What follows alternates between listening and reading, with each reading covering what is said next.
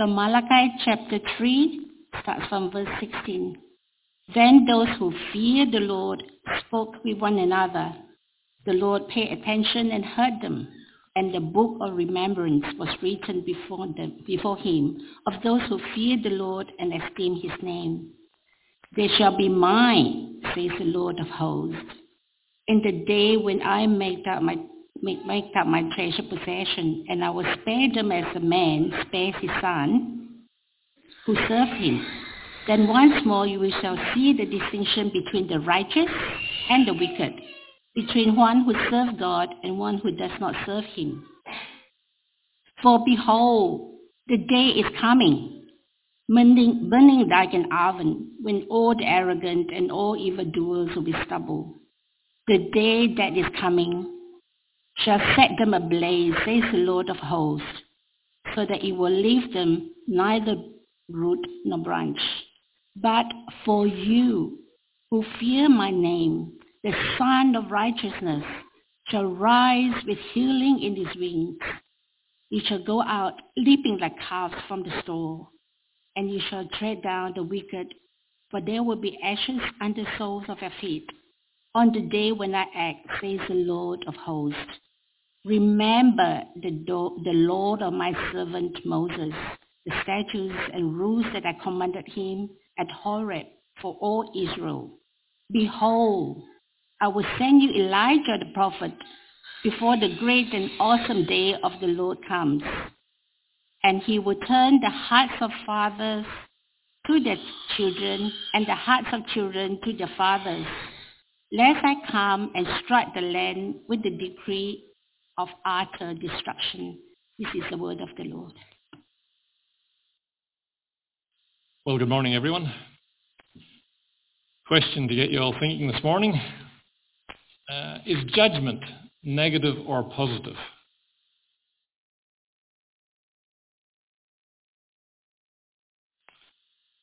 Both. It always has to be penny. Well, yeah, okay, that's both. All right. Our society, I think you're right. Our society uh, almost invariably sees judgment as negative. I think that's why you know the, the common protest of society these days is "Don't judge me." That assumes that, that any sort of criticism or challenge is negative because it's a restriction of personal freedom, a restriction of the right to pursue happiness as people see it. But imagine this. Imagine you're a parent and you're walking down the road and your child starts to bolt across a busy road into oncoming traffic. And you just lean forward and you yank that child roughly back, yelling at them, don't ever do that again, it's so dangerous. Your child might well think that judgment was rather negative. but from your perspective, it was actually positive. It was life-saving. So yes, uh, judgment very much depends on the intent and the context in which it occurs. And that's a really important perspective to bring into Malachi.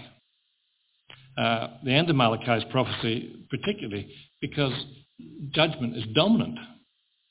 But it's also the end of the Old Testament where judgment is dominant.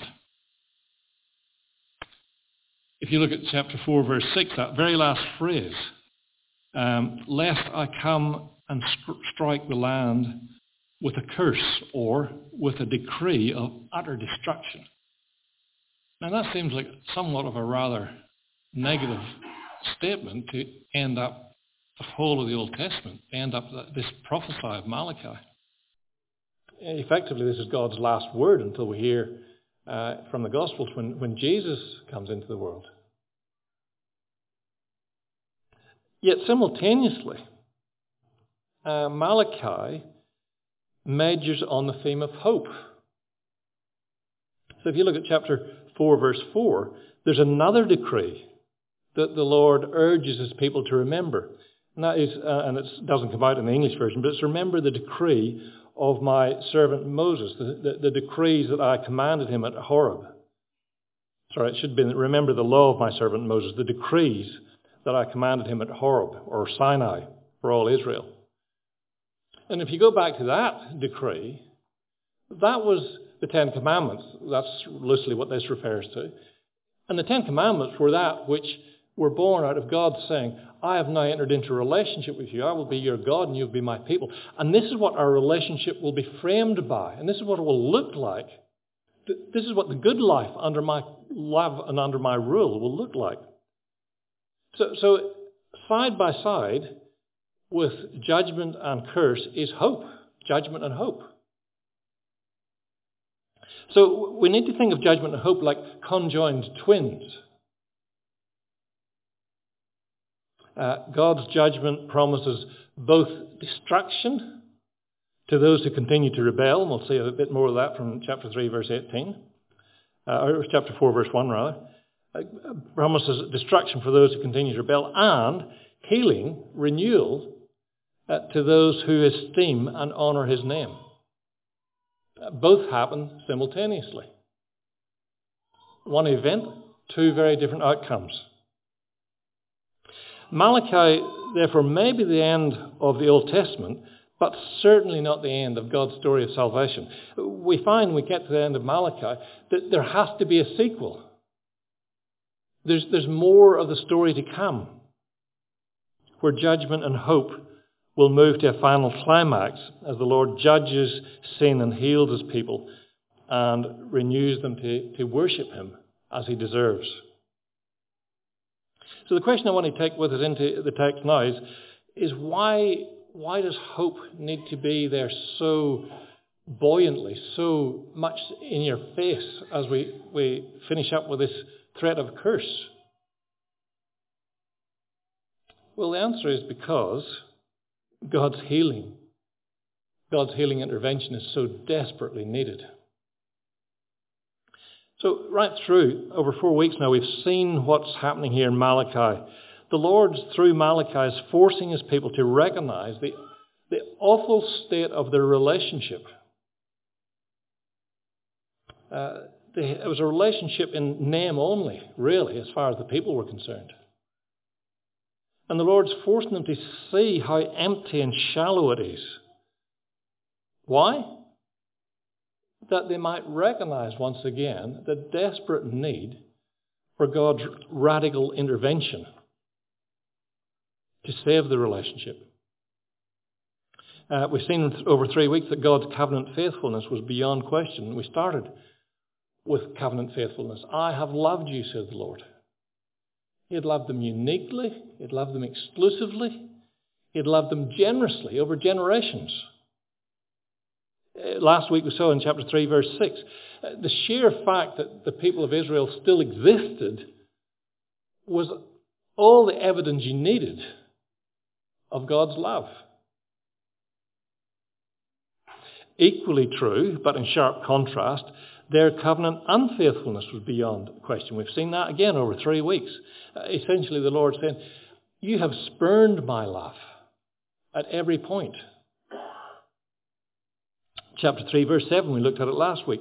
From the days of your fathers, you have turned aside from my statutes and have not kept them. They've thrown God's love back in his face.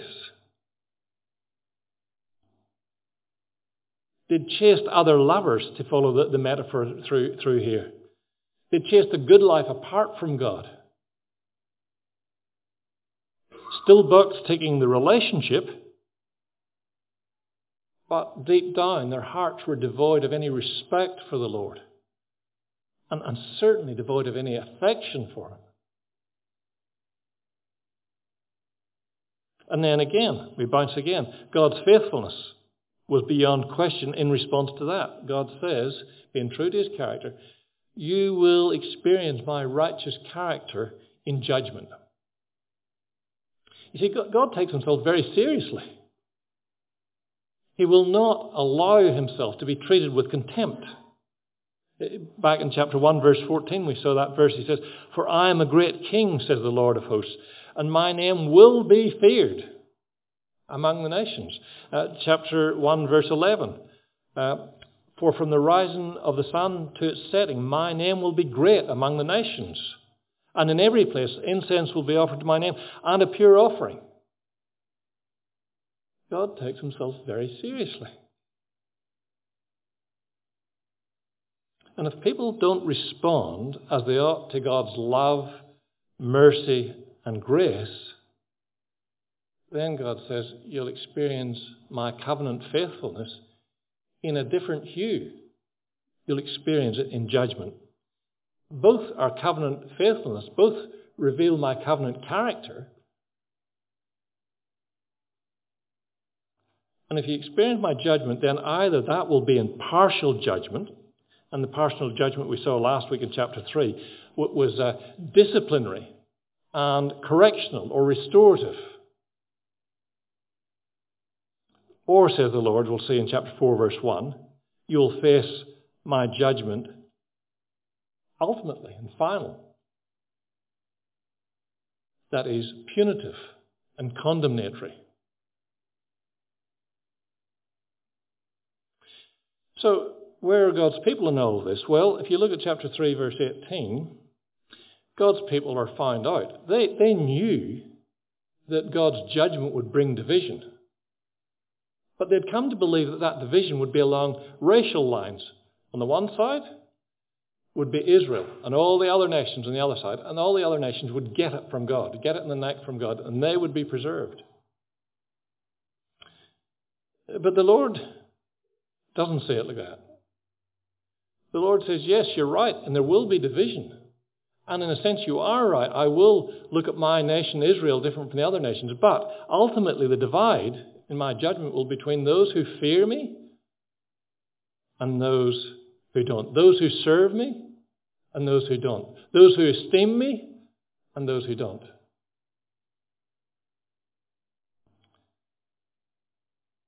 We saw last week in the first part of this, uh, looking at judgment and God's intervention, that God's judgment on his people would be severe but partial. We had those metaphors like uh, the, the refiner's fire. And that's, that's serious heat to melt down ore and float off all the dross. And the whole idea of that is that in the old days that the refiner knew it was perfect when he could see his own reflection on the top of the metal. That's a really lovely metaphor. That is serious heat the Lord's going to bring to his people.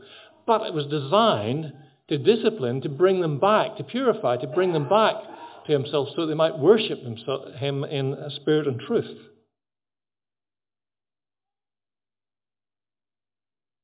And in chapter 2, verse 2, we saw two weeks ago, the Lord says, outs his people by saying, look, you're going through all the motions of serving me, but here's the real problem for you guys. You've not set your hearts to honour me. The heart of the problem was a problem of the heart. And God knew that his children, his people, were unable and unwilling to obey him to respond properly to his love. And since that's true, God's people needed the real hope of God's intervention, of God's healing. If God's judgment in a final form was not to settle upon them. Chapter 4, verse 1, the day is coming, burning like an oven, when all the arrogant, all evildoers will be stubble. The day that is coming shall set them ablaze. There's a wildfire coming. God's people need serious intervention, serious help, serious healing.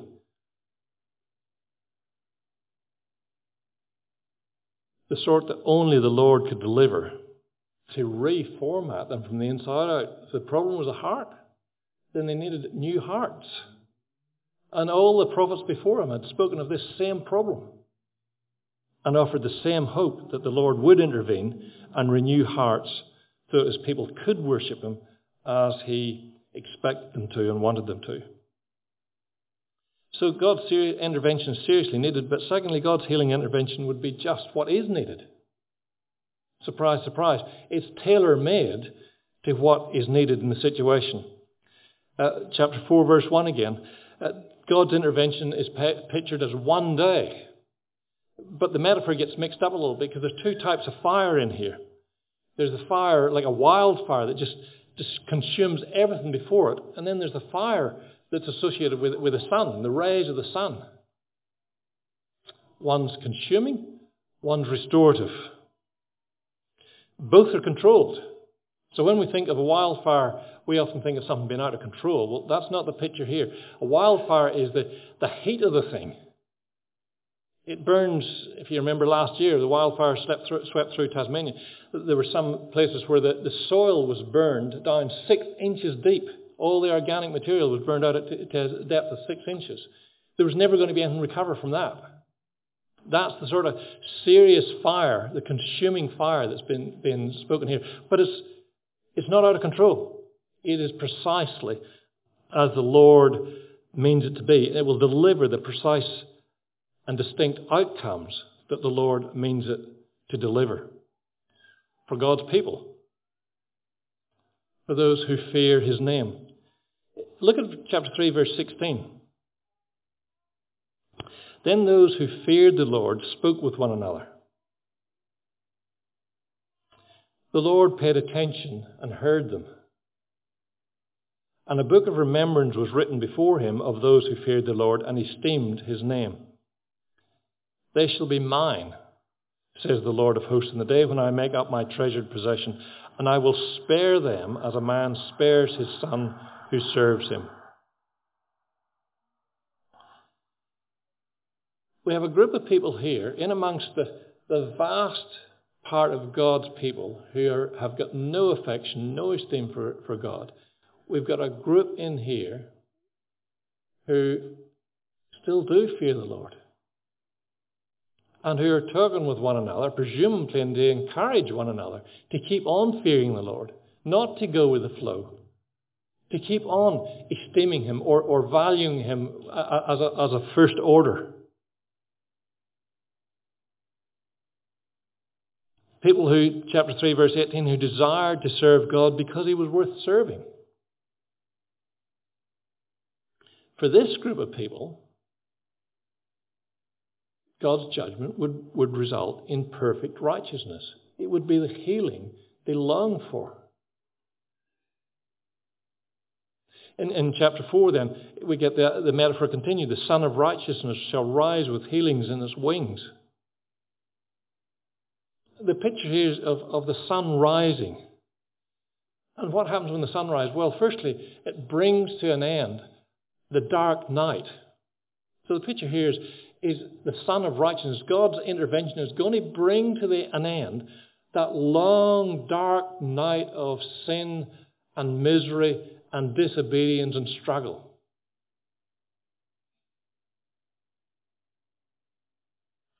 That very stuff that marked the life of God's people.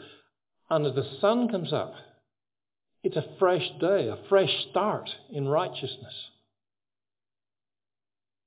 Now, I suspect that's a very easy picture for us to engage with. At least I find it really easy to engage with. Having uh, been out camping under the stars many a night when it's been seriously cold, perhaps even wet, and there's nothing nicer than the sun coming up over the horizon. Immediately, you just feel its warmth. And suddenly you just feel lifted, don't you? It's a fresh start. It, it's therapeutic. That's the picture here. It's a moment to be longed for. It's a moment to be savoured. And it's even pictured here. It's probably something only people in the Northern Hemisphere would, would understand, this idea of um, uh, you shall go out leaping like calves from the stall. It was a big thing for us. We, our, our animals were always penned up for six months of the year over in Ireland. And it used to be no end of fun for us, probably a bit, bit pathetic, that was fun for us, but come time of spring when you let them out, and they absolutely went, absolutely went psycho. For perhaps a couple of hours, they would just race around and kick their heels up and, and snort and, and, get on in among the fresh grass, enjoying the, the spring day. That's the picture here. It would be such a time of excitement and joy. And no wonder because it'll be the time of healing. It'll be the time of finally getting what they've longed for, the ability to properly worship God. the, the time they would be what they knew God had created them to be as they worshipped God. The time when they knew they were actually being what God wanted them to be all along. People of righteousness, faithful and delightful to the Lord. So God's judgment would just be what was needed, exactly what was needed for God's people. And it would just be exactly what's needed for God's glory. Because the two things exist side by side as we come to the end of, of uh, Malachi's prophecy. Sometimes we, we tend to be a little bit focused on our own sort of situation, the people's situation. But God's glory is working in here as much as anything else. God's intervention would showcase that what he said earlier in the prophecy was true, that he was a great king. It would demonstrate why his name is great across the world. His holiness would be known by, the coming, by his consuming judgment. Those who refused to, to bow before the Lord would experience his consuming judgment. It would be a wildfire. It would just consume them. Nothing would survive. So God's glory would be established as the wicked get precisely what they deserve. And 3.18, finally, the rubbish talk that we talked about last week, the rubbish talk of many of those people. Remember they, they were complaining in their hearts that, well, look, what's the point of serving the Lord? There's actually no difference between the righteous and the wicked. What's the point? And suddenly the Lord says, well, you will then see that your rubbish talk was rubbish, and you will see there's a vast difference between the righteous and the wicked. And both will ascribe their situations to my character and my covenant faithfulness.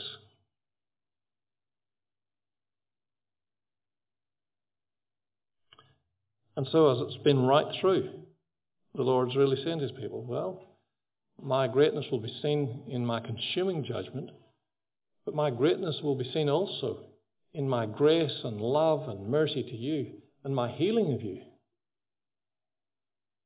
And even more so, if you'll return to me. If only you'd trust me, said the Lord, you'll prove that beyond measure. But you see, in among all of that, the Lord knew only too well the inability of his people to do that on their own steam. And we're back in 3, 16, 17 again. The Lord knew. He knew right from day one that his people didn't have the ability to serve him and obey him as they ought. But here's the rub in verse 16 and 17. The Lord was delighted when he saw his people trying to do that, trying to esteem him, trying to fear him. That's what got God's attention. Remember last week the Lord said he was just tired. He was sick and tired of listening to the ear bashing they were giving him, all the rubbish talk. But what gets his attention?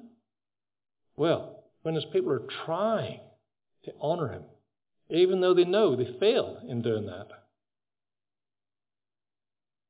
And what's his response to that? Well, this book of remembrance, I think, again, it's uh, most likely a picture.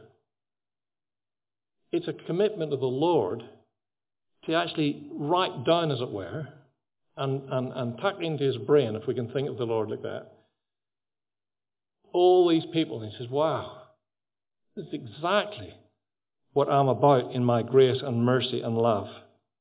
And he commits himself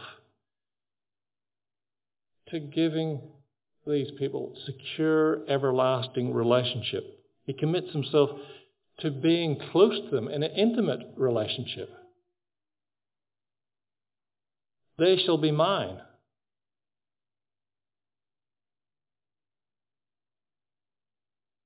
Now, it's important to remember here, this isn't a commitment. This, is, this book isn't listing all the good people as if somehow or other they deserve God's blessing. This book of remembrance is about sinful people, whom, as it says in verse 17, he would spare Very powerful word, that one. He's not rewarding them for their goodness, he's sparing them. As a man spares a son who serves him. In contrast to those who would be consumed by his fire, getting exactly what they deserved, this group of people, because they sought to fear the Lord, would get precisely what they didn't deserve and could never really earn.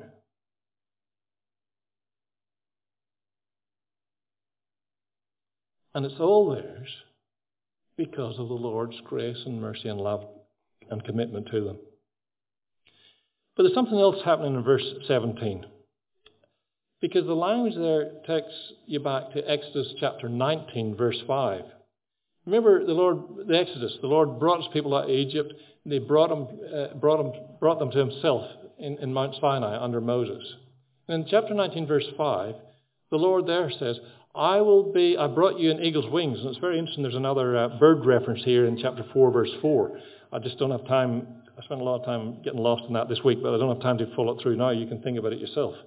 Uh, the Lord said, I brought you to myself on eagle's wings.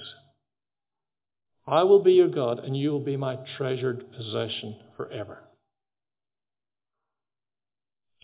So what's happening here in chapter 3, verse 16, 17, the end of Mal- Malachi's prophecy, is simply an affirmation that the Lord is still doing what he had promised to do all the way back at Exodus. He promised to rescue his people, and he actually did rescue his people. He brought them to himself. He made himself their God and called them his treasured possession. And that's exactly what we're hearing here again. Once again, we're seeing God's glory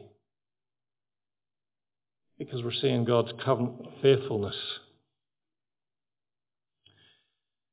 And look at chapter 4, verse 4, 5, and 6 now. As we end up the Old Testament, and up the prophecy of Malachi, what will allow God's people to live confidently in God's future promises or God's hope, uh, God's promises of, of uh, healing and intervention in the future? Healing and renewal. Well, I think it's this. Confidence in God's promises going forward is based on God's character and actions in the past. And specifically, what these two guys here, Moses and Elijah, represent. To live confidently in God's future promises is, verse 4, to remember. Look back. Don't, don't be old fashioned. That's not what it's saying. But, but be people of the past, truly in the past, in terms of what God has done. Remember that God does what he says he will do. And so God's last words to his people here, uh, before a, a, a silence of some 400 more years, is remember Moses and remember Elijah. So, remember Moses. What do they remember? Well, we've just spoken about it in 3, 16, 17. Remember that the Lord initiated relationship in, with you in spite of your sin and failure. The Lord brought you to himself simply because it was an act of God's grace and mercy, not because you deserved it. The Lord committed himself to you and made you his treasured possession because that was God's covenant faithfulness working out.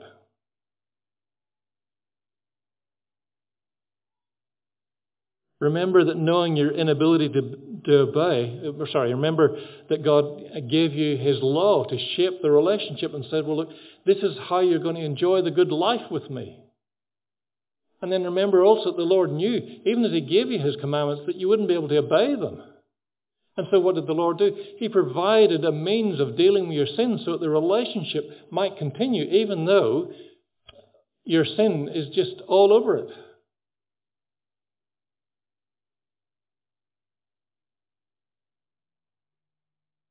And remember Elijah. Elijah perhaps not so well known to some of us, but Elijah, he was the the great prophet that, that God's people look, look back to. As I said last week, he was a sort of pin-up prophet, as, as it were.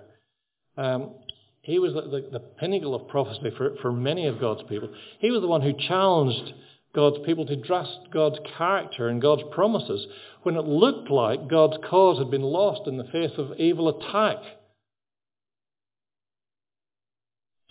Elijah was a man who, who, who took on the enemies of God, as it were, and defeated them. But he also was the man who confronted God's people with their sin. He urged them to repent and turn back to the Lord for renewed blessing.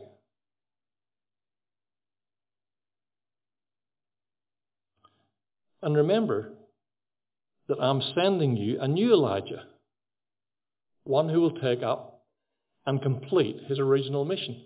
Now, some, some commentators think that because Elijah didn't die, he was taken up to um, the heavens in, in a chariot, that that sort of left God's people thinking that there would be another day when Elijah would return to complete his mission.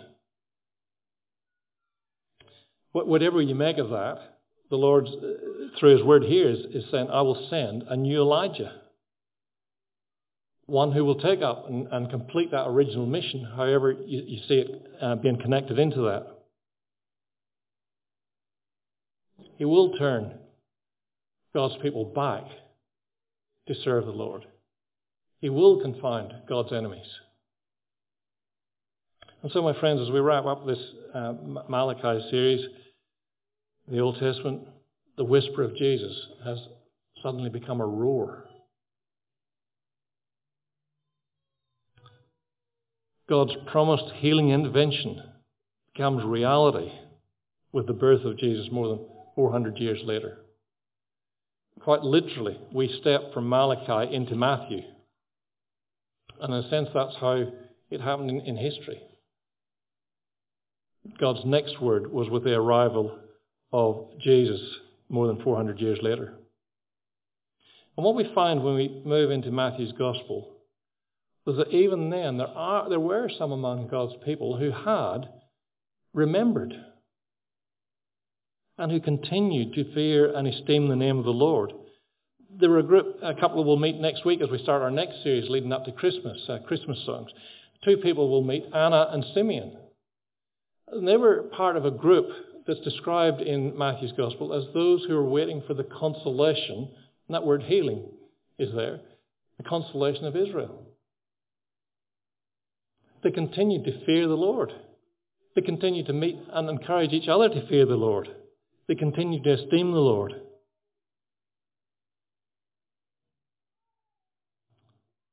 Jump forward a few more years, and I want to take you into Matthew 17 uh, as, we, as we finish up this series and finish up this morning. Matthew 17 is uh, that episode, that incident we call the Transfiguration.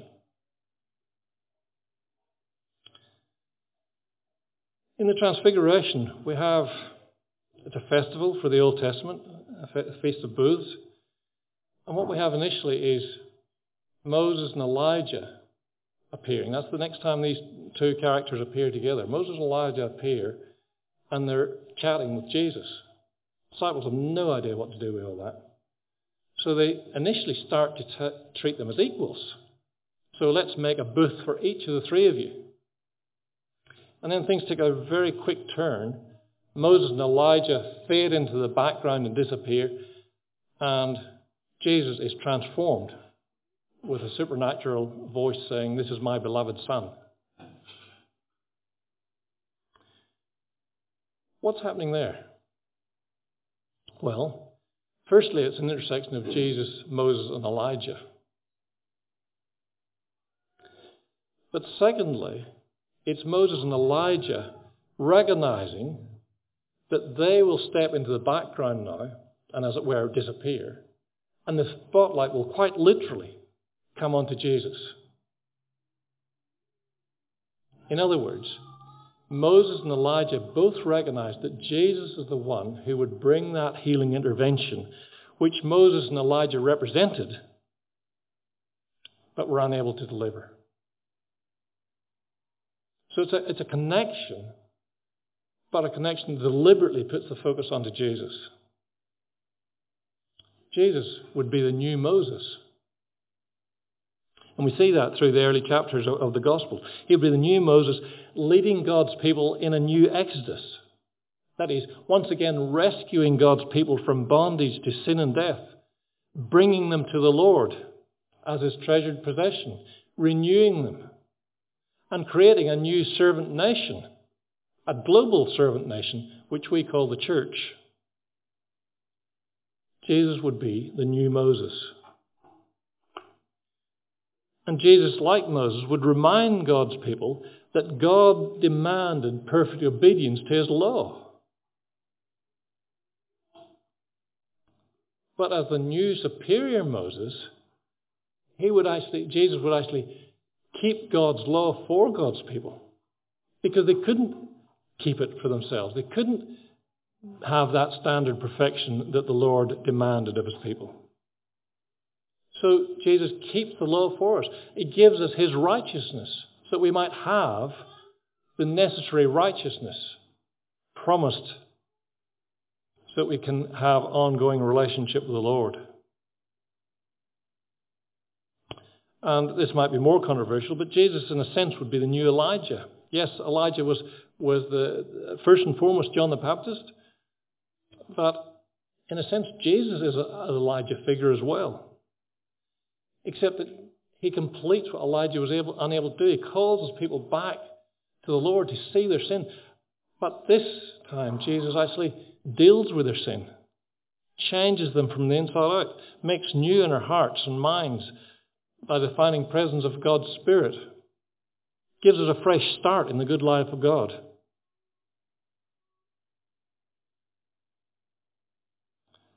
Friends, all God's purposes and promises of healing and restoration are fulfilled in Jesus. That's, that's the sum of it. In him we are the righteousness of God. And we need to understand that as Christians today, we have everything that those who feared the Lord in Malachi's time could only look forward to and long for. All God's promises are yes and amen in Christ, and therefore in us as Christians. So I'll just finish up with this challenge. The challenge that's really the same as it's been every day and always been for God's people. Will we live in the righteousness as now ours in Christ? And thereby show the Lord to be worthy to be served and honoured.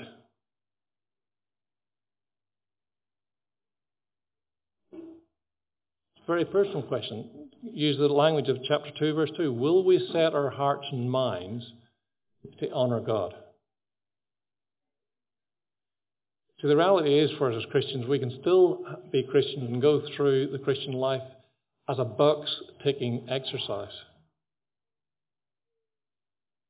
That is a relationship with God that's a mile wide and a centimetre deep.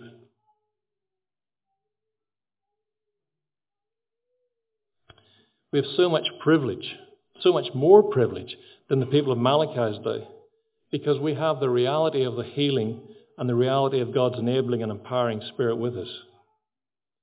So, in keeping with what the Lord expected from his people in Malachi's day, since we have so much privilege, since we've experienced so much mercy and grace and love, then our delight ought to reflect that. Our delight in the Lord ought to reflect that. And how do we see delight in the Lord? Well, it's, it's not just words. Delight in the Lord will, will, will involve what we say, but primarily it will overflow. It'll be the overflow of what's in our heart, overflowing into our actions, actions of obedience, actions of praise, actions of struggle to, to be faithful, to show that we esteem the Lord, that is value more than anything else in this life. Will you set your hearts to honour the Lord?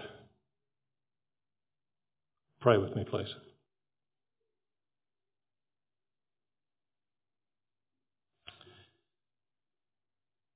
Lord, forgive us for being utterly self-centered in thinking about our salvation so easily and so regularly, Lord, we think about it in terms of uh, a personal benefit. And Lord, that's all true. We, we have been forgiven. Uh, we know that we'll no longer be held accountable for our sin and sins, though many they continue to be. Uh, we know, Lord, that we are now joined to you, united with you, and will one day be home with you. And Lord, we find that so amazing, and yet so often we stop there halfway through the story. And as we, we discovered in our Colossians series, we, we don't ask the question, what, what have we been saved for? So Lord, I pray that we might be those who truly respond to your love and grace and mercy. We pray, Lord, that we might be those who truly delight in you, that we esteem you, and that those around us, Lord, might see us esteeming you, that is valuing you above all else in our lives. Lord, keep us from being mediocre or cold in our worship of you. Keep us, Lord, from being segmented in our worship of you, thinking that simply turning up on a Sunday morning is worship, and the rest of the week is ours to live as we please. Lord, help us to delight in you. Help us to make every day a day of worship and praise and thankfulness. In Jesus' name, amen.